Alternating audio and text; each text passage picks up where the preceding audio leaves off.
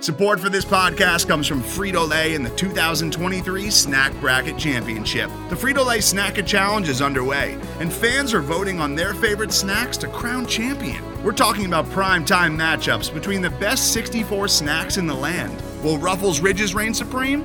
Can Doritos defend their dynasty? Or will Smart Food use their smarts for a surprise upset? Only you can decide. Get in on all the action for a chance to win up to $1,000 or a year's worth of snacks. Let your snacks be heard. Just go to fritolaysnacket.sbnation.com to vote and enter for a chance to win. No purchase necessary. Sweepstakes ends April 3rd, 2023. Void where prohibited. Year's worth of snacks awarded in the form of 52 coupons, each good for one bag of chips. See official rules at fritolaysnacket.sbnation.com. Welcome back into episode eight of the Card Chronicle podcast. Mike Rutherford and Danny Sinnard here with you, recording late on a Thursday. This should be in your ears uh, early on Friday, or I guess at any point throughout the day on Friday. We're going to recap the Georgia Tech win, the reaction to that, which has been, I think, I'm not going to say overwhelmingly negative, but certainly it's not nearly as positive as what we've experienced the last couple of weeks. And then uh, kind of talk about what that means for the team and maybe a little bit about what's going right for this group what's not going right for this group. Uh, first and foremost, Dan, uh, up there in Columbus, Ohio, how are you? God, it is just so cold all the time up here. Like, uh, for any listeners that don't know, I, I, actually I lived in Louisville pretty much my whole life, and I moved up to Columbus, Ohio about about a year and a half ago, and I know it's only about three and a half hours north, but I swear it feels like I'm at like the northern edge of Minnesota up here. It's freezing. So you cross the um, bridge, man. I tell you, right when you cross that bridge, the sky is gray forever, and it's just everything's wet. It rains from the ground up. There's never been a day in Ohio. I know that you're, you know, you got the family in Cincinnati, so you can't slander Cincinnati. But there's never been a day in Ohio where it hasn't been crowd, uh, cloudy, gray, cold and wet. I, I firmly believe yeah. that. I fall into like all those like Yahoo like rankings, like, hey, this is like the best state to retire. Like, well, anyways, they had one that like Columbus was like the gloomiest city in the United States, like, and like Seattle was second. And I was like, God, just one more Dan in the dumps moment to add to the resume here. But um, they have the crew. Crew, yeah, seriously. Yeah. Um, a lot of people reached out after the last podcast, wanted to make sure that you were okay, wanted to make sure that you didn't catch malaria in the airport in Nashville.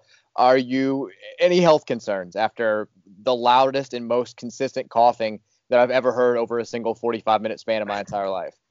So I, am not gonna lie, I usually don't go back and listen to the podcast. Um, but when I read your title about how it emphasized the coughing in the background, I felt like I needed to, and I was listening on the flight home because um, the podcast had been put out, and I'm not gonna lie, I was mortified at how loud it came through. I was like, "Oh my god!" And yeah, someone was like, "Does he know how to use a mute button?" I was like, "Why did I not use a mute button?" Like, I totally panicked, and yeah, I don't know, but no, I'm fine, and I appreciate um, everyone's concern. I was hoping the reaction was going to be like, "Oh, those guys, you know, they're just like our friends back home. They don't have that professional, rich equipment, and it's just cheeky and it's kind of you know lowbrow, and it, it works for them. I thought that was hilarious. It was mostly people being like, "Why don't you fix this shit? Like, like, like why don't yeah. why don't why don't you stop having random coughing and the, the loud booming voice of the airport yeah it's, two, it's 2020 i think i think we know how to block out the background noise i just i was so focusing on the josh pastner michael scott quiz i i i, didn't want to mess anything up uh, nobody thought it was funny at all. Uh, so this, so there you go, lesson learned. If we have to record in the airport, we'll do a better job next time. Uh, let's talk about uh, Wednesday night's game, Louisville host Georgia Tech, the Prince of March, Josh Pastner in the building.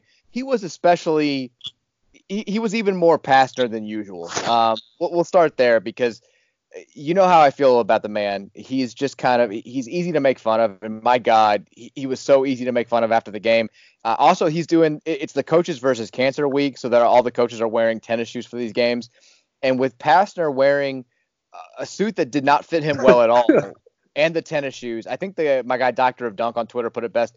He simultaneously looked like a 12 year old and an 81 year old at the exact same time. Like, like he, he looks like he should have been like going to a sixth grade JV game or sixth grade C team game, uh, and maybe also like going to the nursing home right after. Whatever he was, he doesn't look 45 or 50 or however old he is.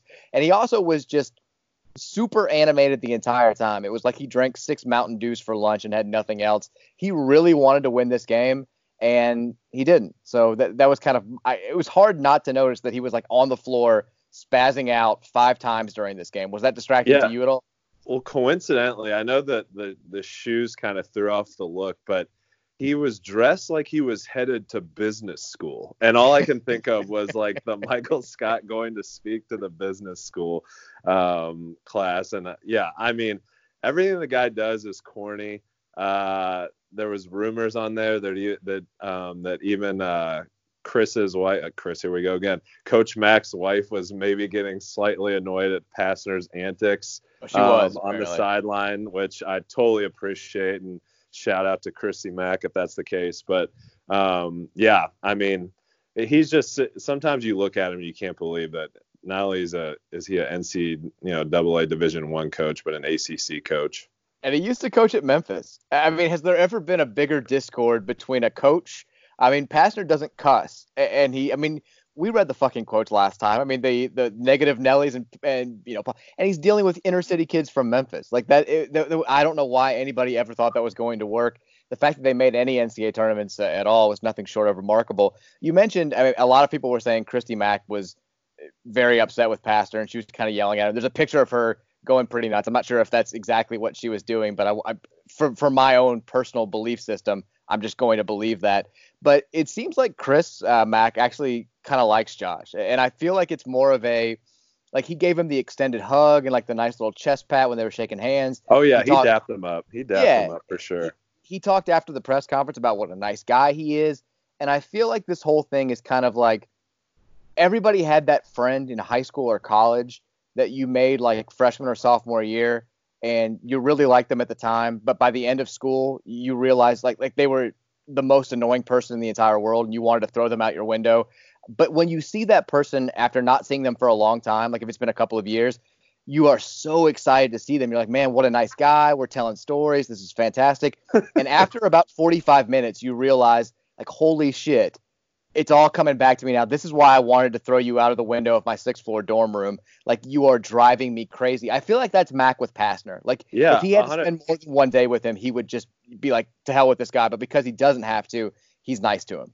Yeah, it, like it's like the guy that maybe it was in like a bunch of your classes that like you always sat next to, and you're like, you know what, I actually get along with this guy. I think he's really cool. And then like you like kind of you're like telling your friends like, hey, I, like we should have this guy over. And they're like uh, okay dan whatever whatever you say. And like they, you you don't really make a believer from your friends but you still kind of stay friends with the guy. And then like when you see him like out at the bar like the night before thanksgiving when you're like 20 years old like back from college you're like holy shit this is great. But yeah i kind of get the same vibe from him. Yeah i mean I don't know. I, I, I hated to see Chris Mack kind of give him some props, but I can understand why. Because I mean, if you don't have to deal with him on a daily basis, I'm sure he does come off as a nice guy. But let's talk about the actual game. Louisville wins 68-64, and besides like a five minute stretch where it looked like the game was hanging in the balance and Louisville looked like it put it away, and then of course they let Georgia Tech go on a 10-0 run. Besides that five minute stretch where they went on an 11-0 run and seemed to seize control, it was just kind of a just a very blah performance. Um, and I thought that we had gotten these out of our systems.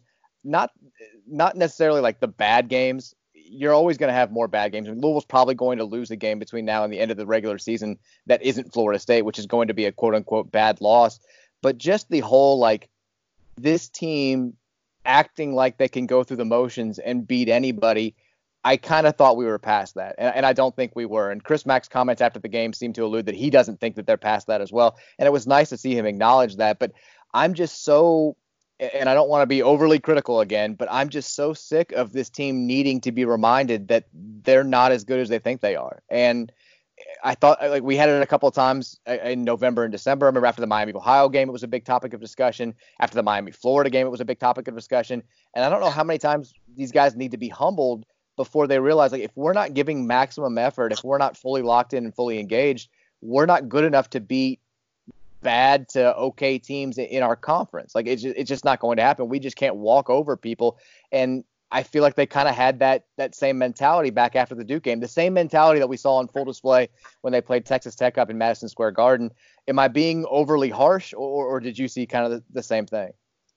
Uh, no, I, I saw the same thing, and and the thing that really confuses me is we're not a very young team. I mean, right. we have you know seasoned veterans out there who who have been through this, and they should know that after winning on the road at Duke, this is the classic letdown game, and you know everyone's circling this as hey they're probably going to come out flat because not only do they win at Duke, they came back. You know, they got a whole new locker room, and it, it, just had the recipe to come out flat. And that's when your team leaders, you know, need to step up and say, "Hey, we're, we're coming out, and you know, we're we're gonna put our our foots on their throat immediately." And it is a little disconcerting not to see that. I, I am very glad that they got the win because um, that would have looked very bad on the resume.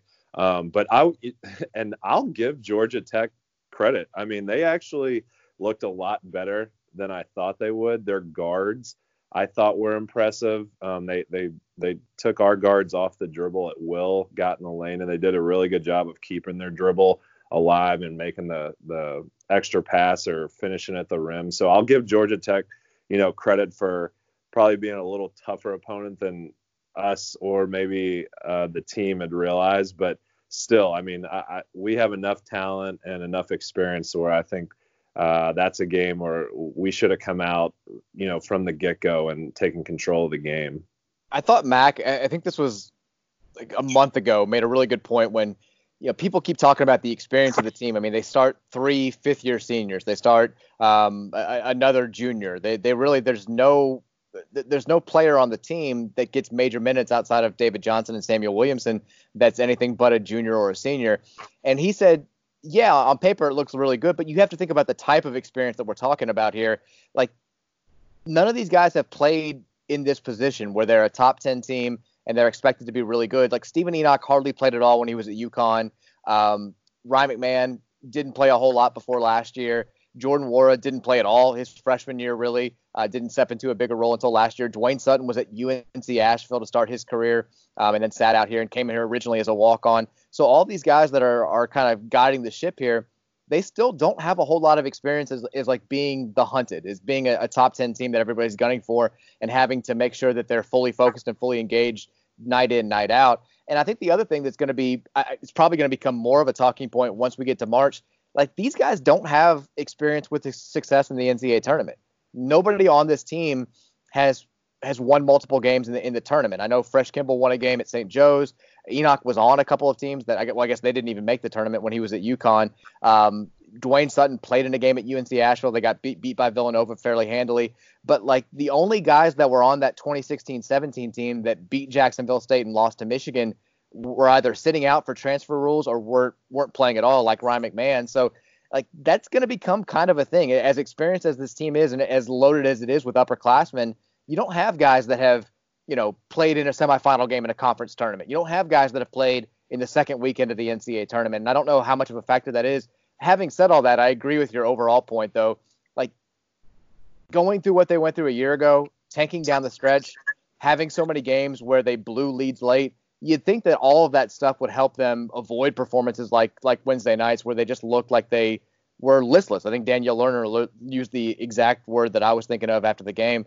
Like that shouldn't happen. It's, hell, I mean, it shouldn't happen halfway through a season. You, you need to get over this.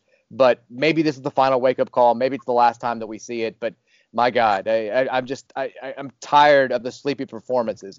I agree with you though. Um, like Georgia Tech, I said when we were previewing the, the game, I actually like their roster makeup. They, they, really they have no business being eight and eleven. Alvarado's an experienced guard. He's really good. Who didn't play against us last year. DeVoe's a big time scorer. He's a, a, top ten scorer in the conference right now. And then Banks and Wright down low are two of the the better front court players in the league. So they've got four really good players. What they don't have is any depth, and they have a, a, a coach who you know should be coaching seventh and eighth grade junior high basketball. so I think that's kind of where it goes. But I mean, they're getting all of those guys back next year, like they, they should actually be a pretty good team. I don't know what the future holds for Josh Pastner, but I'm with you. I was kind of, I, I feel like Georgia Tech could be that kind of spoiler team for teams like NC State and Virginia and Virginia Tech who are trying to sneak into the tournament. Maybe Syracuse now. That's not a team that you want to play in the ACC tournament or down the line in February. Yeah, and I kind of backtrack um, to a point you made earlier about not having any experience on our roster as far as the NCAA tournament goes. I think that's even more important for us to win games like this because we are going to need a, a, a good seed to have a favorable first round matchup. The last thing that this team needs is like a you know a 5-12 game or, or a 6-11 game um, in the NCAA tournament because a lot of times those games can be toss up and toss ups and you're going to want you know this team to have a, a low seed and an easier opponent um, first round just to kind of instill some confidence in these guys that hopefully they can you know uh, have a opponent that you know really doesn't hold as much leverage as uh, you know an 11 or 12 seed would, and you know kind of get them jump started for the rest of the tournament. Yeah, for sure. Um, I, I, totally agree with that. It, it is kind of it's funny to look, and I know that we're Louisville fans and we do this a lot, but look at the, the the fact that this is a team that's ranked sixth in the country right now. We're seven and one, alone atop the ACC we don't have any bad losses. We don't have a loss to a team that's ranked outside the top 25 right now. And yet this team is driving everybody fucking crazy. And I mean, my, myself included, I'm definitely not immune to that. There are some strong 2014 15 team uh, vibes, I think, with this group. And as far as just seeming to not really dominate teams the way they should, or maybe play with the a, consistent level of energy and enthusiasm the way that they should. That team ended up. I don't want to say they got it together. They almost lost to UC Irvine in the first round, but they ended up making a run in the tournament. I think this group has more of a potential to to find that chemistry, to find more leadership. The leadership on that 2014-15 team was just disconnected because Trez scared everybody, and yeah. Wayne Blackshear only cared about his girlfriend. And then you had a bunch of of young guys. I, think with Dwayne Sutton and, and Ryan McMahon and um, I think even Malik Williams showed a lot of leadership down the stretch. I think you can kind of rectify that stuff. But there was some. I, I think the fact I like the fact that Mack acknowledges a lot of the shortcomings, the same stuff that we see, like what we're talking about right now. He sees it himself. I think with Rick Pitino, a lot of times he would, he kind of always wanted to be the contrarian. He'd be like, no, you, you guys don't know what you're talking about. Like that was a great win. It's it's a huge win. We're gonna be fine. And then behind closed doors, you'd hear that he was more pissed off than anybody. But Mack, after the game, kind of talked about the fact that he's upset with this team needing these constant wake up calls. And he said, you know, we've got older guys. Eventually, these seniors are going to have to step in and stop all of this stuff. But the one quote after the game that really, really scared me was Malik Williams was asked about like the fragility of his team and and, and if if something goes wrong down the line. He said exactly this is his quote. He said, It's not going to be another team that'll come out and beat us. It'll just be us. And I hate that he's thinking that way because I, I think a lot of us are thinking that way, but it's different for us as fans. If a player kind of has that in the back of his mind that, you know, we're so good that only we can beat ourselves, you're going to end up kind of falling victim to the same types of, of performances that we've seen too many times. Like I saw that and I kind of was like, uh, maybe I'm reading too much into it, but I don't like that he's even thinking that way. Like I, I kind of want them to be like, we recognize that we're not good enough to to beat teams just by showing up we got to outwork everybody we play. And I think that's the mentality, that Dwayne Sutton mentality is what needs to just wash over this entire squad. No, and I, I completely agree with that. And a quote like that, um, you know, talking about if anyone's going to beat us, it's going to be ourselves. That kind of mentality, especially when you get late in the season and tournament time, it, it makes you nervous that they're going to be a team that might tighten up when, you know, crunch time hits you at that time you want your team playing as loose as possible. Um, but the, the one thing I'll say as as the game kind of moved in when we got down 11 and and Dwayne again stepped up and hit that big three um, to kind of start the comeback there is it, was it, it's still been really nice these last four games where we've just kind of willed our way um, back into games or you know, kind of willed our way to victory. And I, as much as we talk about kind of the negative stuff, that's uh, going to go a long way for us. I think when when March rolls around, that you know we're able to, hey, if stuff isn't going our way, um, you know, they're able to to kind of strap it up and and make sure that by any means necessary that they're going to find you know a way to get a victory. I liked it against Pitt and I liked it against Notre Dame because I felt like we were playing we were competing, we were playing hard, we just weren't playing all that well, and then we still found a way to win. I didn't like it as much in this. Don't get me wrong. I'm, I'm glad that they won, and a win is certainly a win. And that that five minute stretch was was really impressive where they seized control. But I did. But I felt like they were. It felt different than those two road games before. Too. I agree. It, yeah. It felt like they were just kind of banking on being able to turn it on, being able to flip that switch. And at some point, you know, we're better than these guys. They're going to start screwing up. They're going to start missing shots. They're going to make some turn, you know, some careless turnovers, and we're going to pounce and we're going to be fine, and and we can just kind of, you know, breeze through this whole thing. I, I didn't get that sense in the Pitt Notre Dame games. I, I felt like they were just competing. They just weren't playing as well, and it makes me a little bit nervous. It doesn't. It makes doesn't make me nervous like long term prospects. It makes me nervous that we're going to have another one of these games. You know, when we're playing, uh, I don't know, a, a team like nine through 15 in this conference at some point, where we can't just flip it on, or, or where they don't start making silly mistakes and, and, they do capitalize and we end up losing a home game to a team that we have no business losing to and it costs us maybe a seed line on selection Sunday that's kind of if this keeps happening, they're going to lose one of these games. There's no way around it. But so far, it has been nice to see them pull out games the way that they have. Today's episode is brought to you by Cars.com.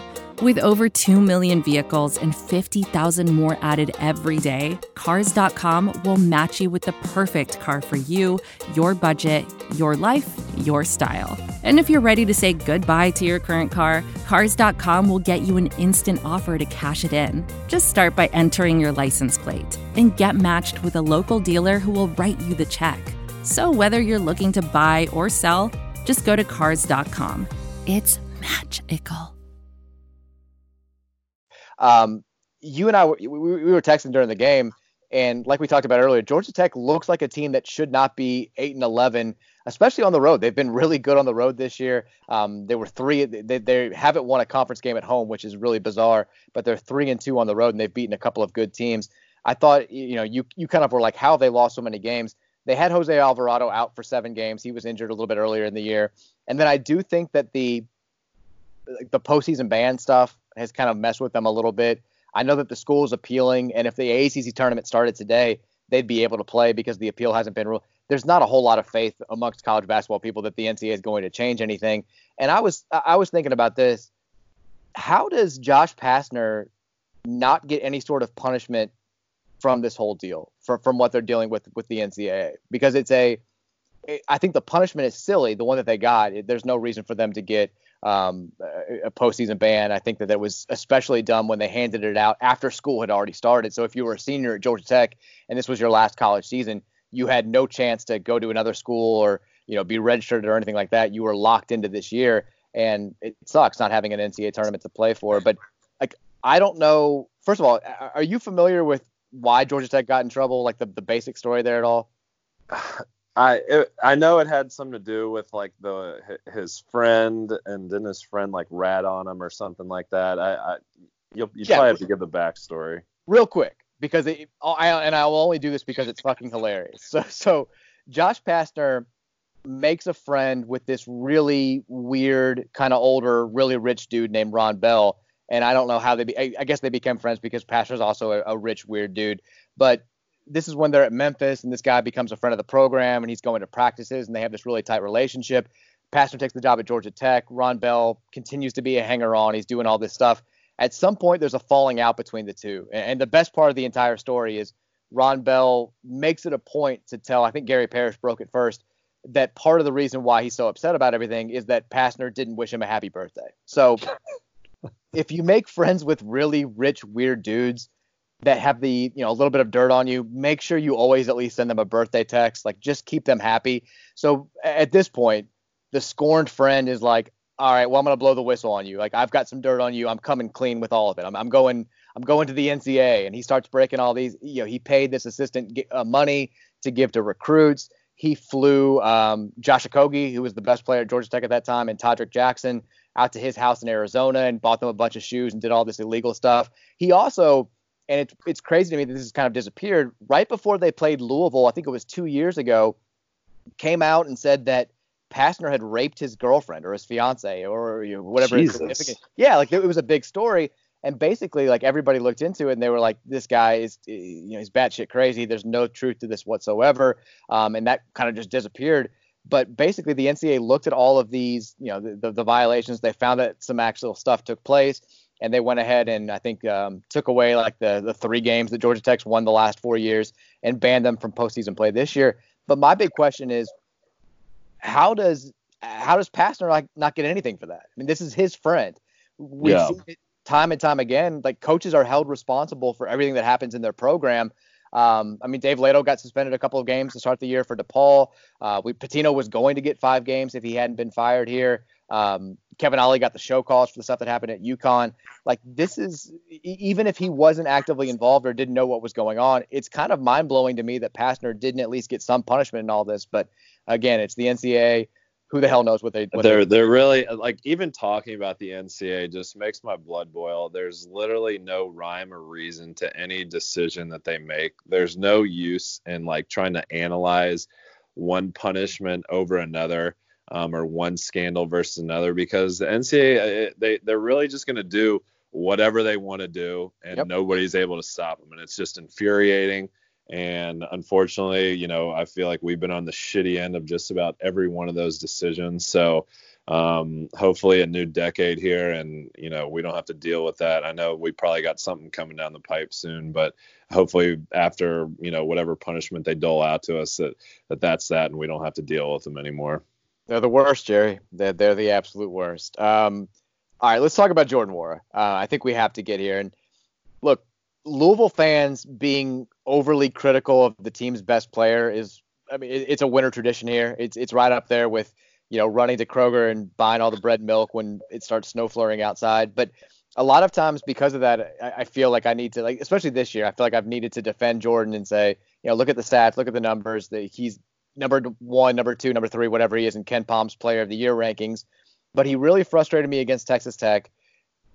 I, thought that he turned a corner after that. He didn't play well against Kentucky, but even the Duke game, and you and I discussed this, like he didn't play great, but he didn't hurt you. He didn't try to do too much. He did other stuff. This was eh, this was the most frustrated I've been with Jordan the entire year. Like I, I don't know. I don't know exactly what's going on with him, but he definitely let what was happening on the offensive end affect him in other areas. I mean, he was a liability on defense down the stretch, so much so that Chris Mack had to take him out of the, the game. Like every time there was a whistle and we were on defense, he was going with Sam Williamson or he was going with somebody else, and he was taking Jordan out of the game because he couldn't defend anybody. And not only that, he wasn't making any effort to. Like I don't mind the three and 11, three for 11 shooting nights. I don't mind the occasional four shot because we know he can make it.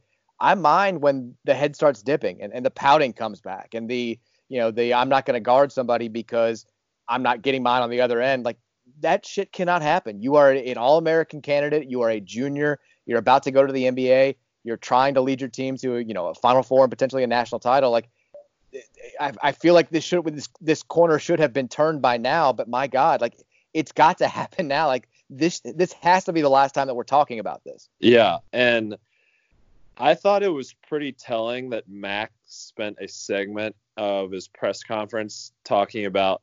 Uh, I think before the Georgia Tech game, he kind of went in on the fans a little bit, asking, I, I don't really know what they expect out of Jordan. You know, when he's scoring, they want more rebounding, they want defense. When he's playing defense, they want more scoring.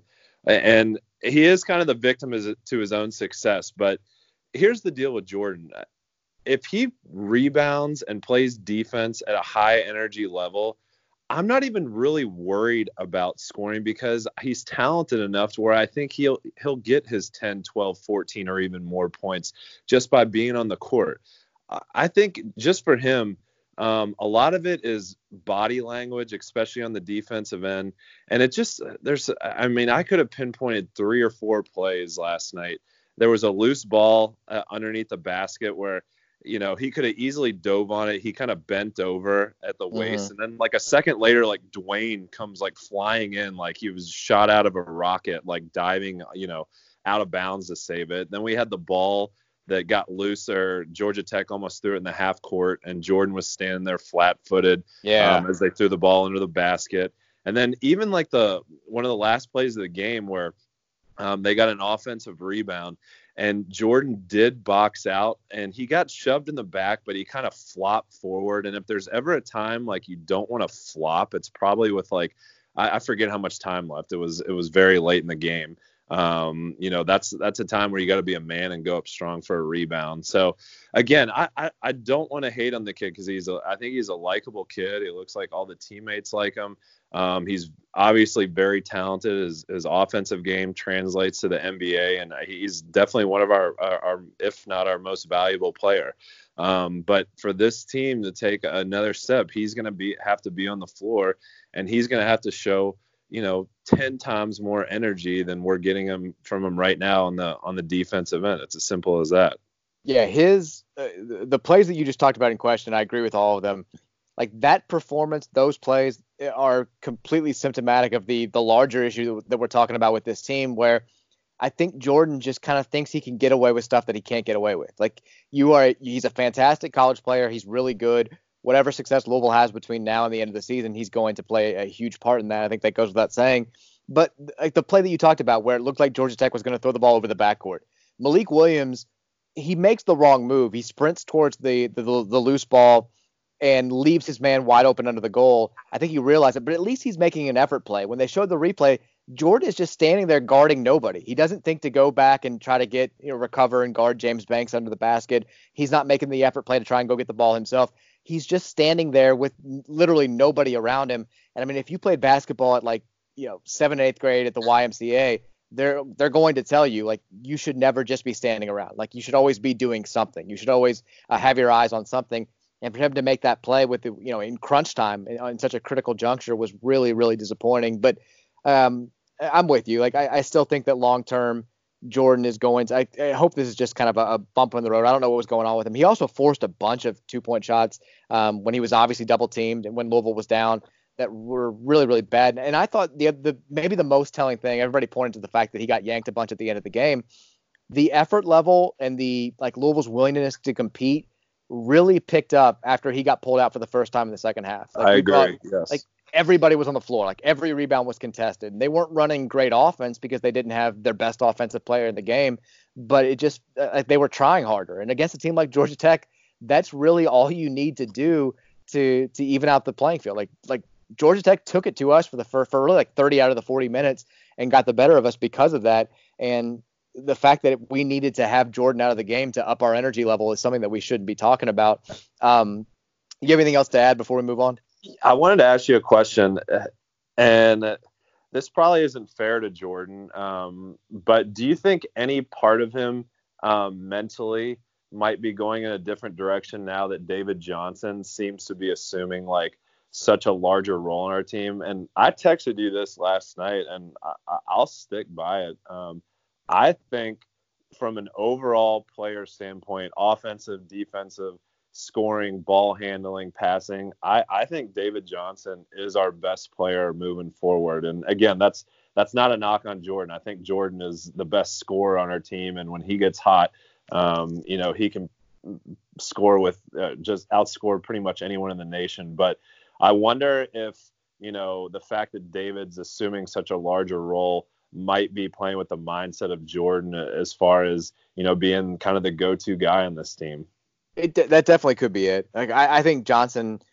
I'm not gonna say he's going to be the best player on the team. He, hell, he might be. I mean, he was he, he was pretty good again on Wednesday night. I think he, I think he has the, and we'll see what happens with Sam Williamson next year. I'm really still really excited about him, but I think that David Johnson, as of right now, looks like the the most surefire future pro. Like that's to me, that's kind of been obvious the last couple of games. But I do wonder if the amount of attention that he got after Duke and the amount of negative attention that Jordan got after both Kentucky and Duke is kind of messing with him a little bit. Because I mean here's the thing. It's not just the local attention now. Louisville's three most watched games. And it's it's unfortunate for Jordan. I don't know who else was playing uh, when we were playing Florida State but there were a bunch of games going on that day that Saturday at that same time. So I think we played at two o'clock when he dropped 32 on FSU but the three games that that people have really been locked into were the game on Saturday against Duke because it was the you know the game day game. It was the marquee game. It was six o'clock. It was uh, all that good stuff. They've been hyping it all week. The Texas Tech game is the Jimmy V Classic game, and ESPN always makes sure that there aren't competitor games because they want people to be tuned into that because it's such a big fundraiser for them. And then Kentucky, the only competition we had with sports uh, during that time slot was the first college football playoff game, and Oklahoma was you know was was getting just just throttled yeah. by LSU, so everybody turned on the game um, against UK. and saw how poorly he was playing. All three of those times with the nation watching, he hasn't really played all that well. And I think he's probably like, he seems to be a kid who kind of keeps up with that stuff. And I'm sure that he's been aware of the national reaction. I think the local stuff you can kind of get over and realize Louisville fans are going to be hard on everybody. There's going to be that vocal minority that just always wants something more. But when you start seeing the same stuff written by national people, and you start seeing uh, people question your, you know, your NBA ability and all this stuff, and you'd see a freshman getting that attention that you thought was yours, I do kind of wonder. I hate to speculate with stuff like that, but it's hard not to at least affect you a little bit. But hopefully, this was a one-time thing, and that we, you know, we see a, a renewedly focused Jordan Nwora, motivated Jordan Nwora, starting Saturday against Clemson. I agree, and I I know I know he has it in him. I mean, we've seen it. Um, I think I think for a matter of him, you know, maybe just string a. He's kind of a momentum guide, so string a couple games together. Um, you know, it, it's it's really important for him um, to kind of get going early. So uh, maybe kind of establish him early next game to kind of get his confidence up and you know, when he sees the ball go through the net, it seems like he's just a completely different player. But yeah, I have all the confidence in the world that he can figure this out. And like we said, you know, we, we really hope that he does because we're, we're going to need him come March. This is a pro Jordan Nwora podcast. I, I oh, 100%. I yeah, I know. That's like I, I feel like I'm bagging on the kid. And he's like, I mean, obviously, like, if not like one of the more important guys on our team. So I, I you know, I don't want to sound like I'm bagging him, bagging on him, and he's an All-American candidate for a reason. Um, you know, I think just Louisville fans when they watch the game, he probably gets more focus than any other player. So, you know, unfortunately for him, he probably gets nick, nitpicked a lot more than the other players do as well. So, um, it, it unfortunately kind of comes with the territory, but we love Jordan, and you know, we we want to see him do well going forward let's talk about somebody else we want to see do well going forward, and that's uh, Samuell Williamson. I, I, think it was probably a couple of weeks ago when I was saying I, I, didn't think that you could really talk about Sam Williamson and David Johnson in the same breath anymore because it, it, for a while there it felt like when you mentioned one, you had to mention the other. Like these guys need more playing time. We got to play them in the backcourt together. And I kind of thought that Johnson had established himself as a guy who, I mean, pretty clearly is going to play a huge role in the team. And I thought that Williamson hadn't made the most of his opportunities and was going to be a guy that we saw get kind of like the um, the Preston Knowles freshman year treatment where he's in for five to ten minutes and you hope he can kind of you know just just just tide you over until Jordan's able to come back in the game and not hurt you. I don't think that that's the case anymore. I'm going to walk back that take now. He's played really well. He did a lot of really good things in the Duke game. Got a lot of big rebounds. Had the breakaway steal and the dunk. And then I thought played really really well against Georgia Tech. Um, was in there at crunch time. Obviously, Chris Mack trusts him, I think, a lot more now than he did just a few weeks ago. He made that big bailout jumper at the end of the shot clock when it looked like it was going to be a wasted possession. Hit a big momentum killing three um, for us. And, and I thought looked at least somewhat better on the defensive end. He's, he's still not a, he and Johnson both are not defensive stoppers just yet. I think they have the ability to be, but they're both clearly a little bit lost in this pack line defense. But I thought he was, he didn't get you killed on the defensive end in this game. Like, I think Sam Williamson has taken as much of a stride as, as David Johnson's taken the last couple of weeks and as much talk as he's gotten about it. Sam Williamson quietly is kind of coming along here too.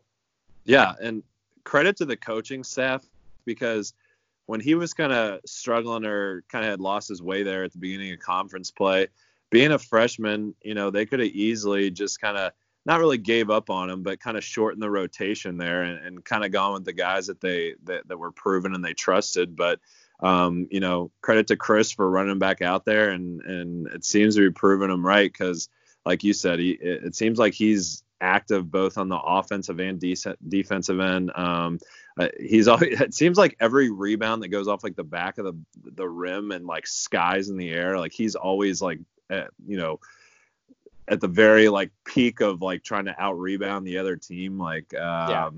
and yeah, I mean the big shot last night that should be good for his confidence going forward. So I love Sam. I think he's you know the, the sky's the limit with him. I think he's going to be really good. So you know obviously uh, being a freshman we'll have to live through you know some of the mistakes, but I love that he's getting more run out there.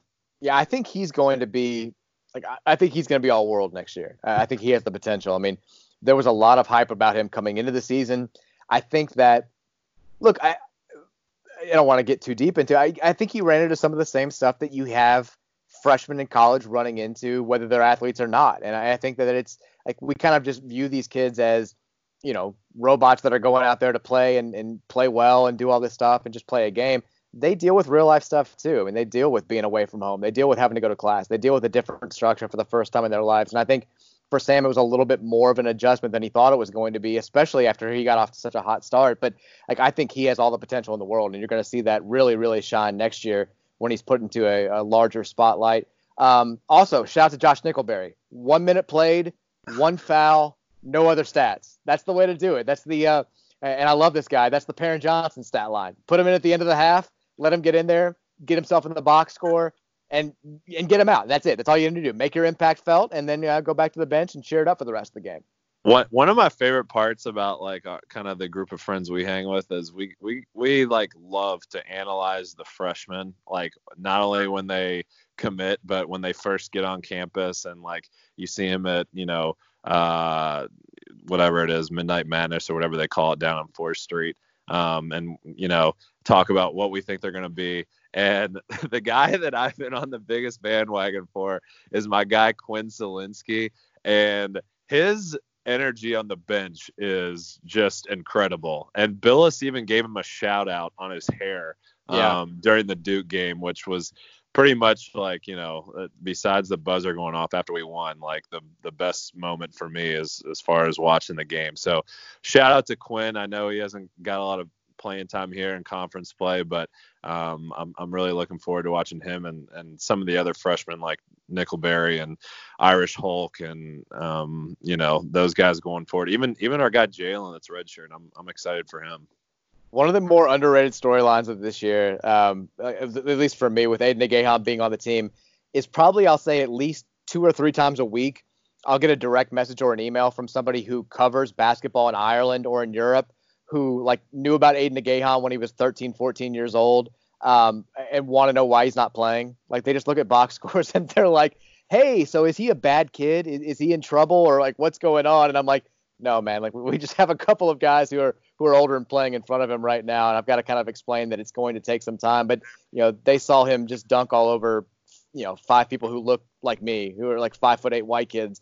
and thought he was going to be all world right out of college, and it's just kind of been an adjustment period for him, and I have to let them know that. But it's they're struggling to grasp it. But hopefully we can make a trip over to Ireland or some point, playing that Belfast Classic. I think that would be a cool thing. Because I also I think Aiden's going to be pretty good at some point. I don't know when it's going to be. He obviously we saw him a little bit at the beginning of the year and how much his skills needs to develop. But my God, I mean, he's a massive human being who can jump out of the gym, who can you know scare the shit out of anybody who's not six foot ten and looks like the Incredible Hulk uh, I'm excited about Aiden like as a junior. I think he could be a fantastic player. I, I completely agree. He's uh, right now he's a great guy coming off the bus first. Um, if we're going into a, a, another team's house, so that's exactly right. No, I, he seems like he's got a good head on his shoulders. So I'm uh, I'm excited to see what he what he can do going forward. All right, we're not we're not going to talk about Clemson today. We're hopefully going to get something up um, for Saturday morning, but we didn't do this the last couple of episodes because we had an emergency pod and we had some stuff going on. But we do like to end the episodes with Danny by telling one of his Dan in the dump story. It has made you be commonly referred to as Dumpster Dan, which is a nickname that you have now embraced. But if you missed the first couple episodes where we did this, Danny has a lot of bad luck. Bad stuff happens to him. Usually it's self inflicted because when we say bad luck, it really means that he's just kind of dumb and he puts himself in bad spots. So, Dan, do you have a, a Dan in the dump story to end this podcast on? Yeah, and shout out uh, everyone that's leaving comments, by the way, on on the podcast app. Um, you know, to to Mike and Dumpster Dan, we we really appreciate it. So keep leaving the comments, rate rate the podcast five stars. We love it. So we appreciate it. Um, you know, all the shout outs. But uh, after gassing myself up there, I guess I'll I'll tell the story here. so uh, so um, it was my niece's birthday. She turned seven uh, this weekend, and it was actually the seven year anniversary because this happened on um, the night she was born of something called the uh, dog chicken wing disaster. So what oh, happened was I drove up from Louisville, Kentucky to go meet my niece that was just born. So it's about a three and a half hour drive up to Columbus here. And by the time I got here, I was starving. Um, I wanted to eat before I went to the hospital, but I didn't have time. So I called in some Roosters wings, which Roosters like wasn't like a big chain back then. I don't know why that's not part of the story, but uh, I got some wings, brought them back to um, my sister-in-law's house, who because obviously they were having the baby. I dropped them off, put them on the kitchen counter, and then uh, went met my niece.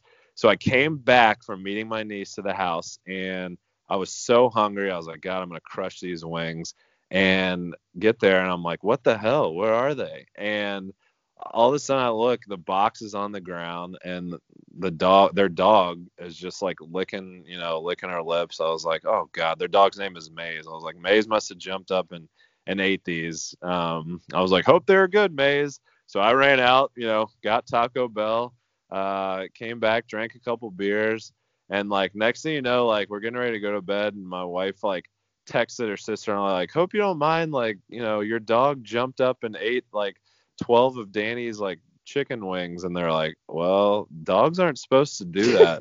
I was like, oh shit. And so like we called the vet. They're like, yeah, you need to bring her in immediately. I was like, oh my god. So I'd already been drinking, and we needed a car at the house. So Kim, my wife, drove me to the vet at about 12:30. I brought a couple beers with me. Uh, brought the dog. They they went and like I literally could hear like as the doctor came in like we got chicken wing dog in room three. I was like, oh god. So they had to get an X-ray, and the X-ray comes back, and it looks like a pile of toys in her, like just bones stacked like one after the other. And they're like, we're gonna have to like open her up. I was like, oh my god. So I had to call my sister-in-law who had just had their baby. It was their first night with her, and I was like, hey, this is like 3:30 in the morning. I was like, sorry to wake you. I hope you guys are doing well with the baby. So by the way, I think Maze is gonna have to need surgery to get the wings out. And like, of course, like she's all hormonal, so she's crying. I was like, I'm so sorry. They say it's gonna be, you know, a pretty easy surgery. So they did it and then of course like the bill comes and i was like am i paying for this right here? And like i didn't it. Was kind of a uh, like because the dog jumped up on the kitchen counter so it was kind of a seinfeld moment where i didn't know if i was going to be on the hook for this bill but luckily they stepped up and paid it and i i repaid him in uh, jimmy john's. But yeah needless to say uh it was a disaster of a first night with their baby since I had put their dog in surgery by letting her eat chicken wings. So that's my Dan the dump story. Shout out to Maze the dog. Shout out to Dan in the dump. Shout out to Dumpster Dan. Uh, you, J- Danny mentioned it. Please uh, hop on the podcast app, give us a five star rating, write a review if you can. Uh, we'll give you a shout out. We're at 400 reviews now, which is just uh, that's pretty fucking remarkable. You guys are the absolute best. To try and kind of um, to push you in the direction to sweeten the pot a little bit to get you to write some reviews. We try to read some on every episode. We'll go with uh, Ballin 24 7, not Ballin 24 7, Ballin 24 7. He notes or she notes that Louisville undefeated since the pod launched. Do you think that the two, I mean, can we, how much credit can we take for the fact that Louisville is, uh, I believe, 5 and 0 since we started doing this? God, uh, what if they literally didn't lose again and won the national title? I mean, we would like have to get some sort of like national attention for that, but whatever. We would. I'll, I'll stay humble. We do the podcast after we do the emergency pod after the championship game um, in Atlanta. Maybe wearing some clothes, probably not though, and just like just chugging beers and taking all the credit. We would. It's be, us in the hot tub with Chris Mack and three microphones. That's what it is. If if that's what it, if we don't lose again, that's how the podcast after the championship will end. I don't think that sounded as cool as you wanted it to. when, when, right when I heard it, I was like, I don't, think that's what it's gonna be. Like, I, I, don't know how. I don't. I don't think that that's cool. Uh, maybe it Give is. us five stars, folks. yeah, please. We'll, we'll, accept a four star after that comment. Uh, North 13 says it's like hanging out with your card fan friends after a game, except Mike and company actually know what they're talking about. Not sure about that, but I uh, really, really appreciate it. Um, how about this? Tig Becca says Dumpster Dan. Who doesn't love Dumpster Dan? God, Tig Becca, let's rock. I love it. And Artemis Rex says that the promise of Danny and Mike reminds me of Darren and Cosmo as Kramerica Industries sets off to solve the world's energy problems. That's the best one. That's the best I, one. I'm not gonna lie. I've read through the comments and I almost want to print that and put it on a shirt. It's absolutely so good. phenomenal. keep it rocking. Uh, keep those reviews coming. We really, really appreciate it. It's been awesome to be uh, in the top 100 of the U.S. charts all week long on the podcast app and the Apple charts. Um, that's been pretty, pretty wild. So we'll call it episode eight. We're wrapping it up. Uh, episode nine coming to you very, very soon. Until then, go cards, beat Clemson. We'll talk to you soon.